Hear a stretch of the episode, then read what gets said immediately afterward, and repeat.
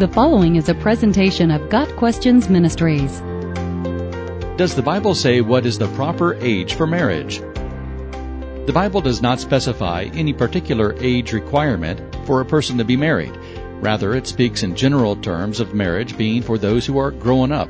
Both the language and the culture of the Bible strongly support the idea that puberty, at a bare minimum, is a condition that must be met before becoming someone's spouse. This fits with the historical purpose of marriage, which has always been about conceiving and rearing children. Scriptural evidence indicates that those too young for childbearing are not candidates for marriage, though there is no explicit age given in the Bible. It is reasonable to look at the practices of ancient Judaism for cultural considerations on the proper age for marriage.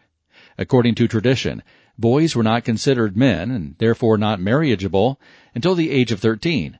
Girls were not considered women until age 12. These ages more or less correspond to the onset of puberty. While those ages might seem too young to us, they are not unusual ages for getting married historically.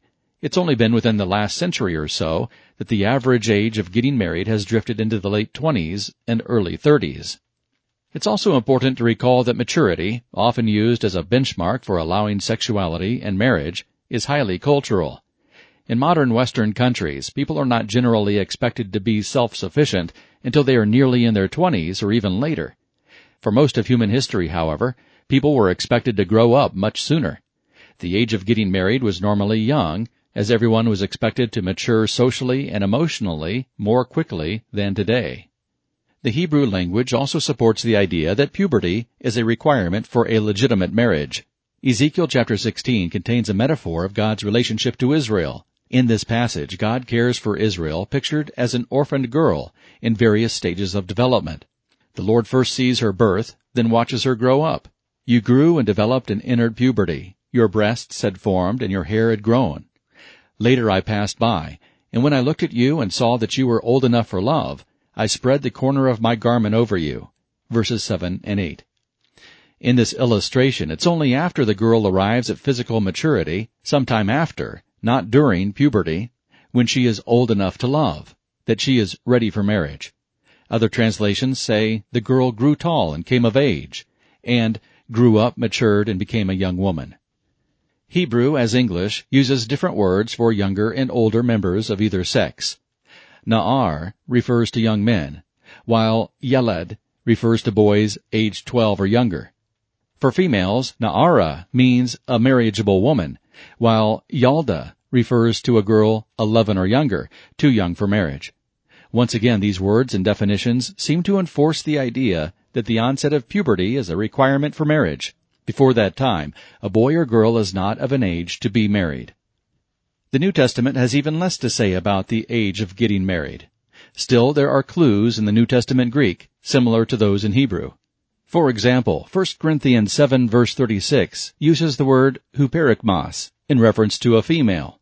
In this case, it's a young woman who's engaged to be married. Huperikmos is translated as past her youth, past the flower of her age, or past marriageable age. The word literally means ripe, a common euphemism in many cultures for describing a woman's capability for bearing children. Paul's inclusion of the word definitely indicates that the marriageable age was sometime after puberty, when a woman was fully grown. But scripture nowhere sets a definitive marriageable age. Physical maturity is a must, but when a girl reaches maturity can vary. The 12-year-old in Mark 5 is still a little girl and obviously not ready for marriage. As with many other issues, the proper age for getting married has a cultural component that the Bible does not specifically override. What constitutes a proper marriage age can vary from culture to culture and still fall within the bounds of scripturally proper conduct. The bottom line is that pedophilia and child marriages are unacceptable. A person must be fully grown to be married. He or she must be physically mature enough for sexuality and childbearing. Beyond that, the Bible does not specify a minimum age for marriage. Got Questions Ministry seeks to glorify the Lord Jesus Christ by providing biblical answers to today's questions. Online at GotQuestions.org.